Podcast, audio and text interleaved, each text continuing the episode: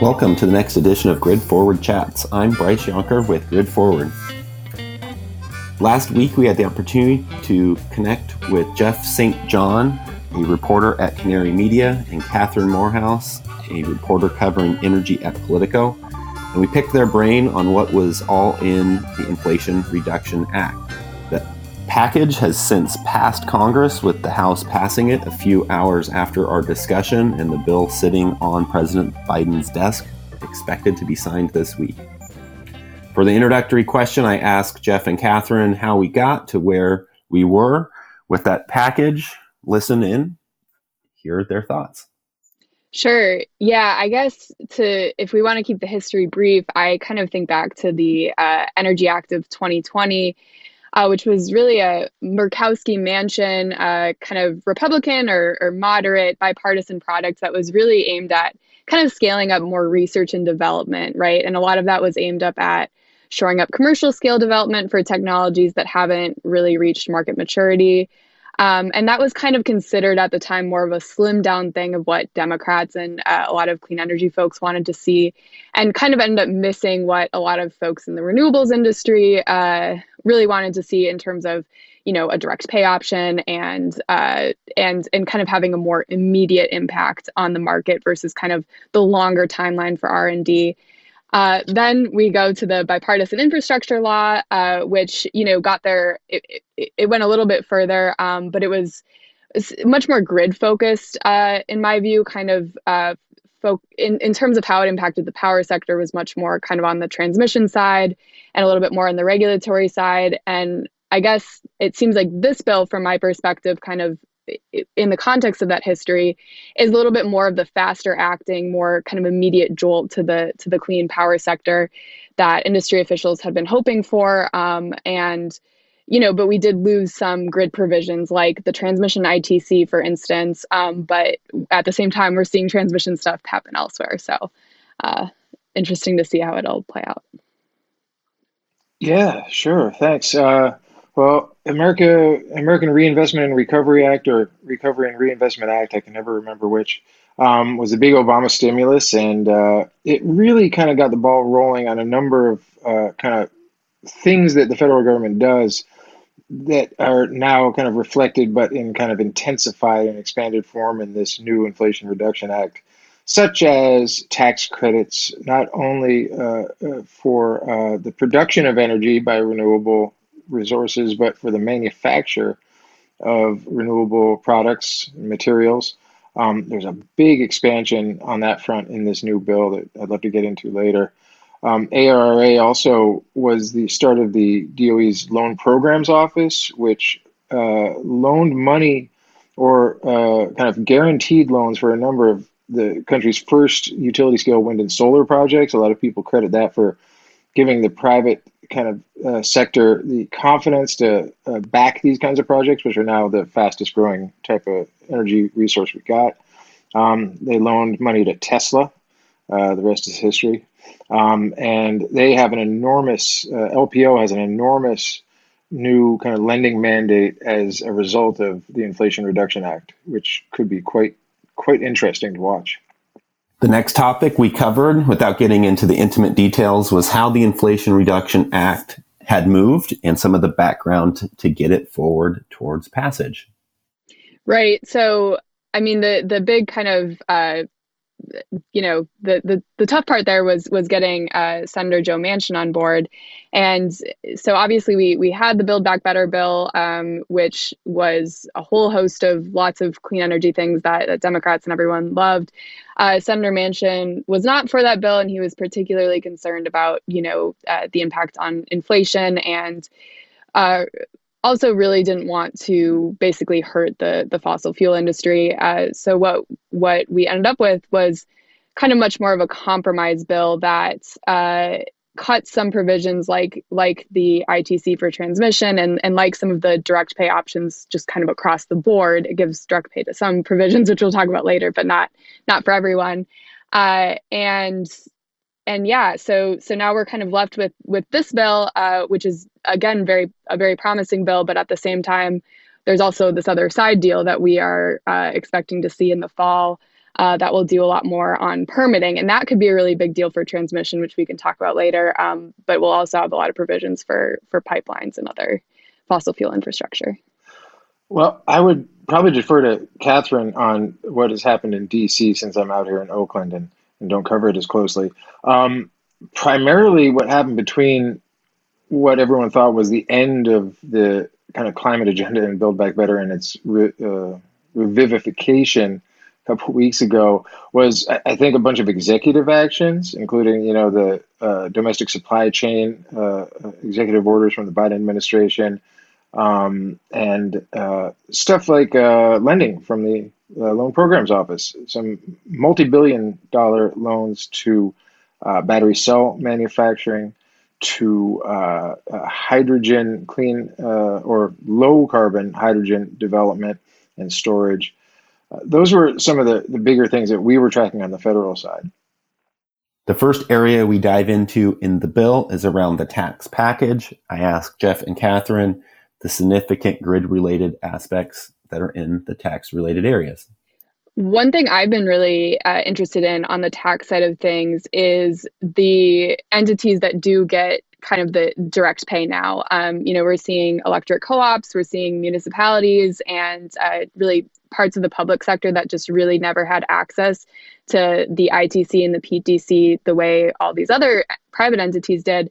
Um, so that that really opens up a completely new market for the renewables industry and gives a really big opportunity to a lot of folks who have been really interested. I've I've talked to some kind of smaller developers who've said, you know, they get calls all the time and kind of have to tell people, you know, you're not you're not quite eligible for for the savings that you could see uh, through this. So I think that's it's interesting from that perspective where we're going to see renewables crop up again, and it's also interesting from the perspective of what what else is now eligible, kind of um, for tax credits, like you mentioned, storage, and there's there's more opportunities for advanced nuclear as well, and carbon capture, and uh, and hydrogen, and uh, all of those technologies that you know have not reached market maturity yet, and and so I think you're going to see maybe the entities that we're investing in, we're benefiting a lot from the solar and wind side, start to move into those technologies, the IOUs, and then maybe see all of these other entities that hadn't had the opportunity to go all in and wind and solar start to take that path. Yeah, um, I, w- I was talking to an uh, attorney who works with uh, energy developers, and he described it as primarily carrots, but a, a, little bit of sticks as well when it comes to the uh, adders or I guess subtractors. The, the carrots include the, uh, you can get a 10% adder to your base 30% ITC for locating in uh, disadvantaged communities, a similar adder for locating in what the bill calls energy communities, which are communities uh, that uh, largely rely on uh, uh, or have coal power plants or uh, coal mining facilities, um, fossil fuel dependent economies. Um, and these are very interesting and potentially appealing. Uh, this fellow was telling me that the devil's going to be in the details of how the IRS figures out what all those definitions are, and you know, project developers are going to be probably pretty eager for IRS guidance on that before they start to build those into their kind of financing or you know PPA models. Um, the the sticks, uh, which is kind of an unfair thing to call them, uh, because they uh, are meant to do good and and hopefully will uh, include the domestic content um, and prevailing wage provisions. Um, well, domestic content is actually going to give you an adder. Um, prevailing wage requirements um, will go into effect, and uh, failure to kind of comply with them at least after the point at which they uh, have been kind of formalized uh, will uh, reduce uh, the uh, the value of the credits you receive. Um, but once again, this is meant to ensure that the jobs surrounding building a whole bunch of new solar and wind farms and battery farms, or um, I don't know, a whole bunch of other stuff, um, uh, are strong, well-paying, and uh, you know the kind of jobs that are going to you know help the people who work and live in these communities where they're being built. So, so that's good stuff. Next, we cover the consumer incentives. A couple titles in the bill for around $9 billion for new home efficiency solutions and ask them how it will impact the grid. Yeah, well, the, the two big ones that the uh, electrification kind of proponents like Rewiring America were most excited about were that roughly uh, 9 billion uh, from two programs one of which is uh, a program that's basically going to be offering up to, I think, four and a half billion dollars of, of rebates through state energy offices to uh, get stuff like heat pumps, heat pump water heaters, uh, electric ranges, cooktops, electric dryers, and uh, pay for some of the electrical panel upgrades and wiring upgrades that you so often need if you're going to be adding all those loads to your house that's a pretty big deal, uh, a, a, big ask from Rewiring America. Um, and the folks I talk to expect that money to go very quickly once it is available. I think uh, the estimate is it could help up to 1 million homes go all electric. And of course, uh, we got how many? 260 odd million homes in the country. Uh, so uh, we got some some more to go. The other program is a little bit more complicated. It is essentially a, a energy efficiency retrofit and electrification um, incentive program that's going to be managed by state energy offices. That's groups like the California Energy Commission or NYSERDA, or uh, as this one fellow was telling me, the the office in in a state that has two people working in it. So uh, they're going to need some support, but this is going to allow these state offices to set up a bunch of different programs that kind of allow you to uh, reward people with up to I think two thousand dollars roughly for uh, either retrofits like re-insulation and new windows, or kind of uh, setting up your homes with more efficient appliances or electrifying your appliances, or even doing stuff like setting up your home so that it shifts when you use power from when the grid is most stressed to when the grid is, has plentiful electricity. Um, the detail of how that all rolls out is going to be really up to the state energy offices and the Department of Energy to work out. But a lot of folks say that that could kind of create this market structure where once the 4.3 billion in federal money for it runs out, states are going to slide in other things that are worthwhile to keep keep getting getting people the money for doing that kind of stuff. Like in California, um, there are structures that might reward people for doing that load shift from when we're facing blackouts in the summer to like overnight or when solar is plentiful at noon. Um, so that's pretty interesting. Going to be a lot of fun to see how it's rolled out. Yeah, well, I think, you know, on the vehicles, I had someone refer to the bill as the uh, Electrify Your Life Act, uh, which I think is interesting. And I, I think it's, and I, I, think it's interesting that there are all these um, you know tax incentives for things like for things like heat pumps and for things like electric vehicles at the same time as we're really thinking about how to create more efficient homes and more efficient buildings and how to you know really deploy clean energy. So it's kind of the it's it's interesting that it's kind of the three at once those those kinds of three things that uh, are really important to you know like we need to electrify the grid but also have the clean energy resources to be able to support that electrification. So it's interesting that those things um, are happening at the same time and that this bill is so um, kind of aggressive on the electrification front I ask about resources and funding for efficient commercial and industrial facilities. We cover a highlight, but there are additional aspects that are in the package.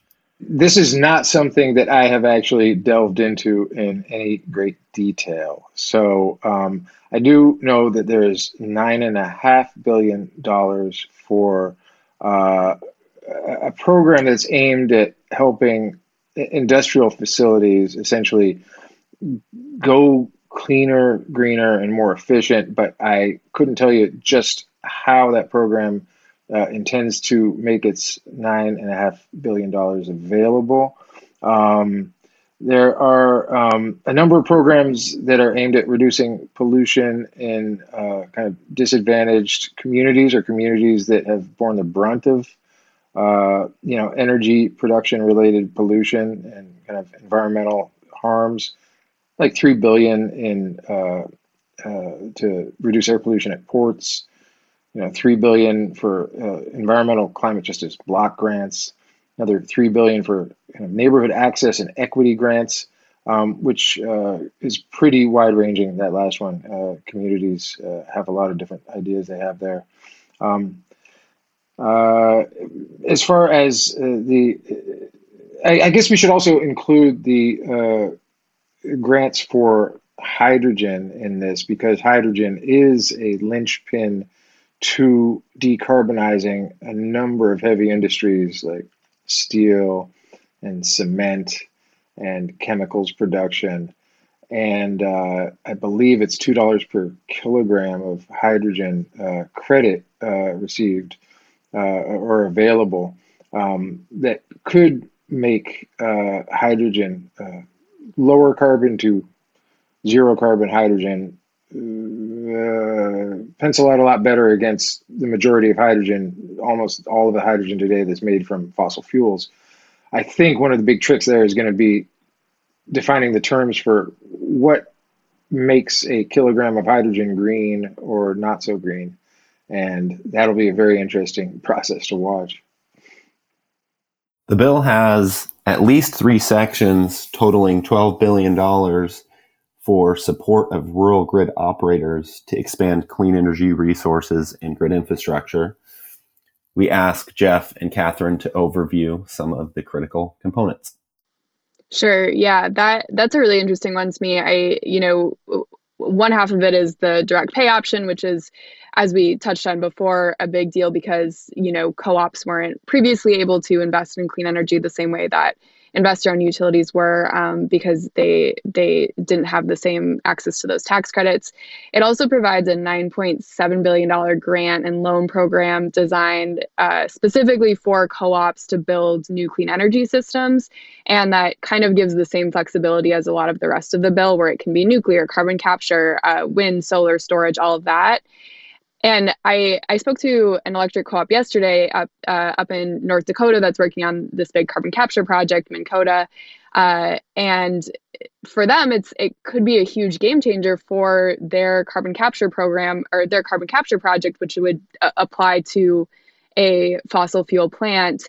Um, and and he was talking a bit about how you know the the cost of steel, for instance, and the cost of labor have risen so much, and carbon capture projects already are economically disadvantaged in a lot of ways and, and are it's really hard to make the economics work for those projects so the the combination of giving co-ops that uh, access to to the same kind of funding that IOUs have enjoyed, while at the same time having that open to different kinds of, of projects is a really big deal for them.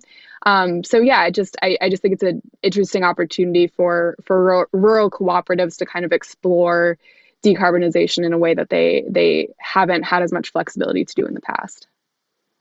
Next, we highlight some of the transmission coordination and loan funding to support expanded capacity for critical transmission infrastructure. Uh, cool. Uh, you know, uh, there are a couple things that look like they come with with little trouble in in being put to use, like the uh, grants to facilitate the siting of interstate electricity transmission lines, $760 million to help people do this. Um, this is actually one of the most complicated parts of trying to get transmission built is, is trying to figure out where uh, these things ought to go and to do the enormous amount of uh, studies that are needed to determine whether or not the costs of doing so are worth the benefits. Um, and, you know, transmission development in this country is is very balkanized in that you've got states regulating utilities, you've got uh, interstate transmission uh, operators, RTOs and ISOs, kind of governing the way that uh, transmission kind of that's shared amongst multiple utilities is kind of planned and paid for and built. Um, and then you've got you know state, county, city, and private landowners who uh, all have a say in whether or not they're going to uh, allow transmission to go across their property or seek legal, you know, uh, redress to try to prevent it. And so, uh, all the money you could put toward uh, helping people figure this stuff out would be great. I think um, there's another hundred million for uh, interregional and offshore wind electricity transmission planning. Again, um, interregional is particularly tough because it kind of crosses so many of those kind of uh, balkanized boundaries when it comes to transmission development.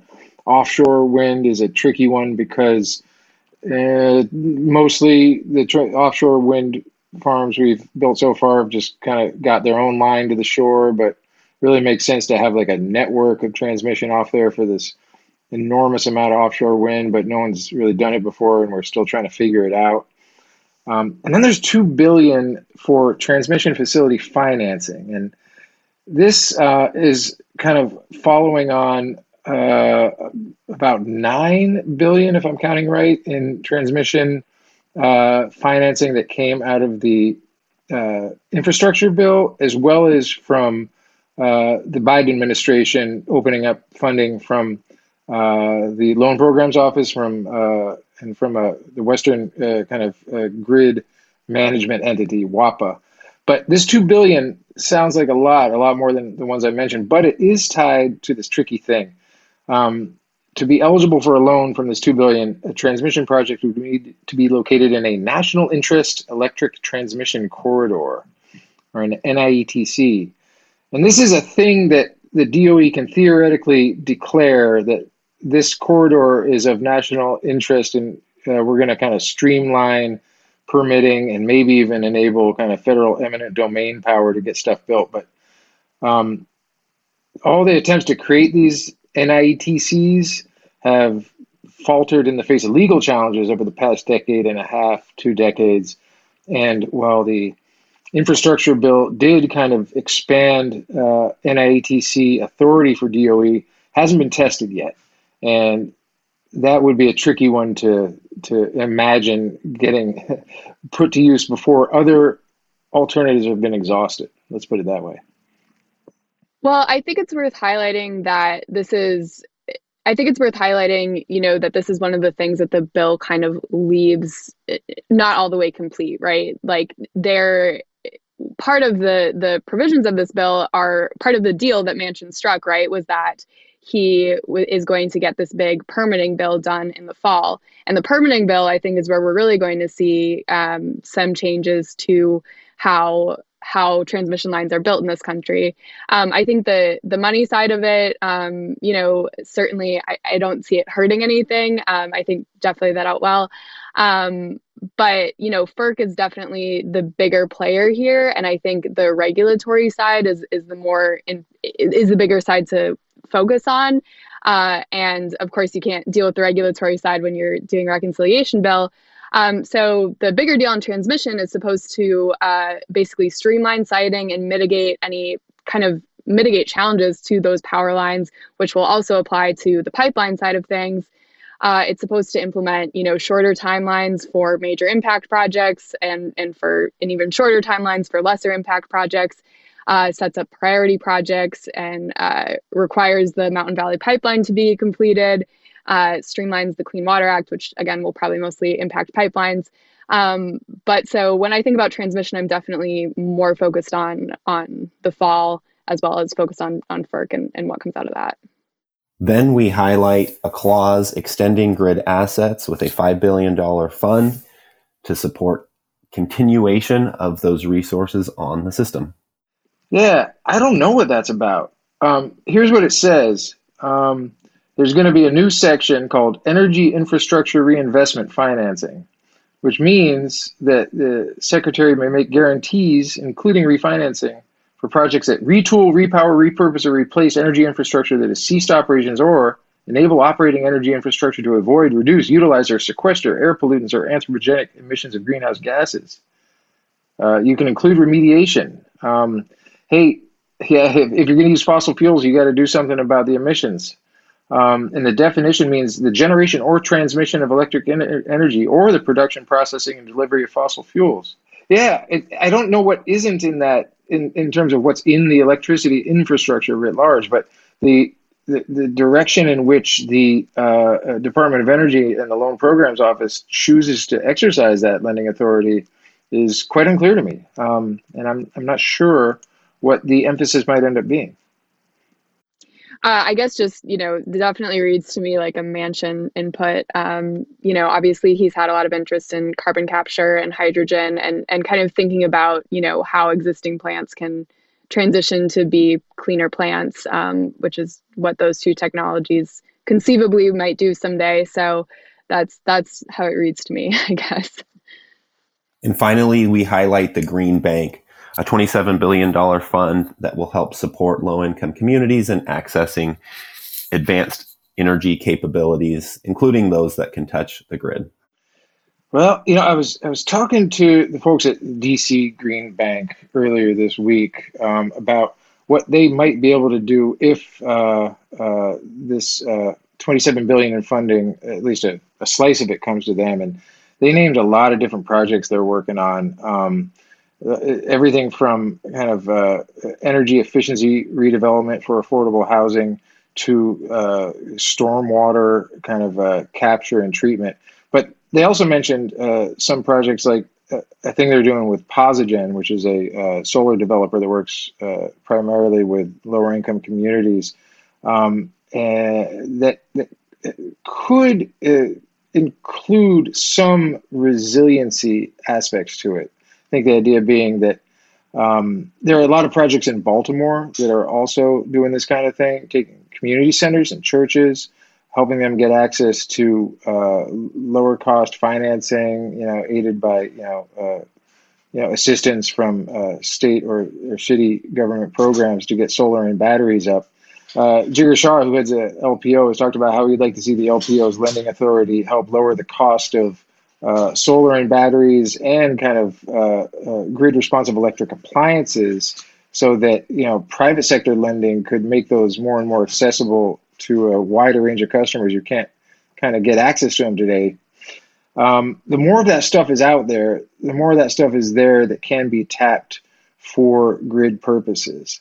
That could be through utilities directly kind of interacting with it or it could be through uh, kind of price and value responsive mechanisms like the one that that 4.3 billion dollar uh, home energy efficiency or retrofit program is talking about setting up. I think there are a lot of ways in which these things kind of over overlap and intersect and maybe build on each other. Um, and once you get grid responsive stuff, that's you got a virtual power plant there, uh, more or less. Um, I, I, guess we better define our terms on what we mean when we say virtual power plant, but it's a good start. We cover many of the grid related aspects in our discussion. I ask if there's anything we missed, and Jeff had a highlight. I just wrote a story about the new 45X production tax credit, and this is really interesting. Uh, it, in the past, like during the uh, the stimulus era, um, there were investment tax credits made available to folks who wanted to build facilities to build s- clean stuff here in the United States. And those, to all uh, uh, reports, did not necessarily uh, work out as well as one had hoped. Um, now, with this production tax credit, which is based on this uh, concept uh, uh, for kind of per unit or per widget tax credits that developed out of the Solar Energy Manufacturing Act, the SEMA Act. Um, they're they're going to start giving tax credits per unit of production for solar, wind power, batteries, uh, inverters, critical materials. Uh, the uh, Joint Committee on Taxation has scored this at $30 billion over the next 10 years. But think of it this way the more stuff people produce, the more tax credit they get, the more it's worth to them. It's hard to score a thing like that. Um, I guess you try to predict the future of how much it's going to incentivize uh, a kind of vigorous and domestically and internationally competitive U.S. industry base for solar, wind, batteries, critical minerals up and down the supply chain. But it's a really novel application of federal power to incentivize a uh, U.S. clean energy industry, and a lot of folks are calling it the foundation of a kind of clean industrial energy policy for the U.S. So that's really interesting. Nearing the end, I ask where the Inflation Reduction Act, in conjunction with the infrastructure package, goes from here. And Catherine has a highlight. Yeah, I mean, I guess in terms of where we go from here, I eh, certainly the implementation stage will be really interesting. I'm from kind of the federal level down to the state and local level. Um, there's obviously a lot for DOE to do directly in terms of issuing loans and thinking about spending. Um, I'm really thinking a lot about the secondary impacts on FERC as well, in terms of you know how this is really going to shape the research, resource mix and what that means for how market rules are structured. You know, FERC is already thinking about how to uh, kind of shift market rules to account for all of these these clean energy resources that have sprung up online in in the past decade. And this kind of ups the urgency for FERC to think about those market rule designs and think about, you know, future planning in in a way that it's trying to do now. But but again, it just ups the urgency.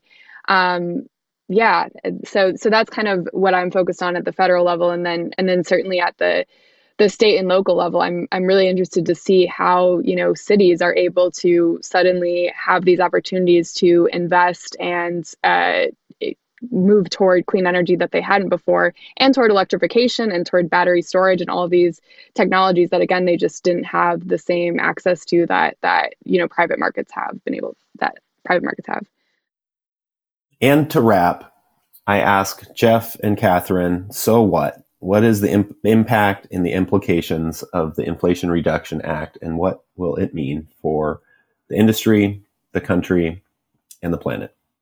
Well, I mean, it's it's both the, the biggest investment in uh, uh, uh, combating climate change uh, in the country's history, and it's not enough, I guess. Um, you know, it is it is an enormous impact. The certainty of ten years of kind of policy is just unprecedented um, this manufacturing support could be uh, unprecedented and kind of really kind of game changing. Um, the attention being paid to um, uh, building community resilience and providing communities with the uh, resources and the kind of decision making uh, they need to make the kind of energy and uh, environmental changes they want to see in their communities is is being hailed as a, a major victory by groups who've been fighting for that stuff really hard for a long time. Um, and as uh, all the modelers are telling us, uh, this helps us reduce our carbon emissions uh, uh by about 40% by 2030, uh, as compared to between, say, 25 to 35% under a business as usual scenario. And we have to go much further. Um, so good on us and uh, what happens next, I guess. Well, I mean, I guess I think about outside of all the things that Jeff said, uh, I think about how the resource mix has changed so much in the past decade. And I it, it feels to me like this is kind of the beginning of, of that second wave of, you know, another major change in the way we generate our power and in the way we consume really all kinds of energy. Uh, and so I'm I'm really interested to see if this is kind of the shot in the arm, or um, obviously, like Jeff said, there is there is a long way to go. But I uh, I'm, I'm interested to see what the, what this will mean for how how we live our lives and uh, consume resources in the next decade. Thanks for listening to this episode of Grid Forward Chats. If you're interested in Grid Forward membership and our work to accelerate grid modernization and energy innovation including the backlog of our podcast, visit us at gridforward.org. If you like the podcast, please share it with your friends and colleagues and give us a rating on your favorite podcast app.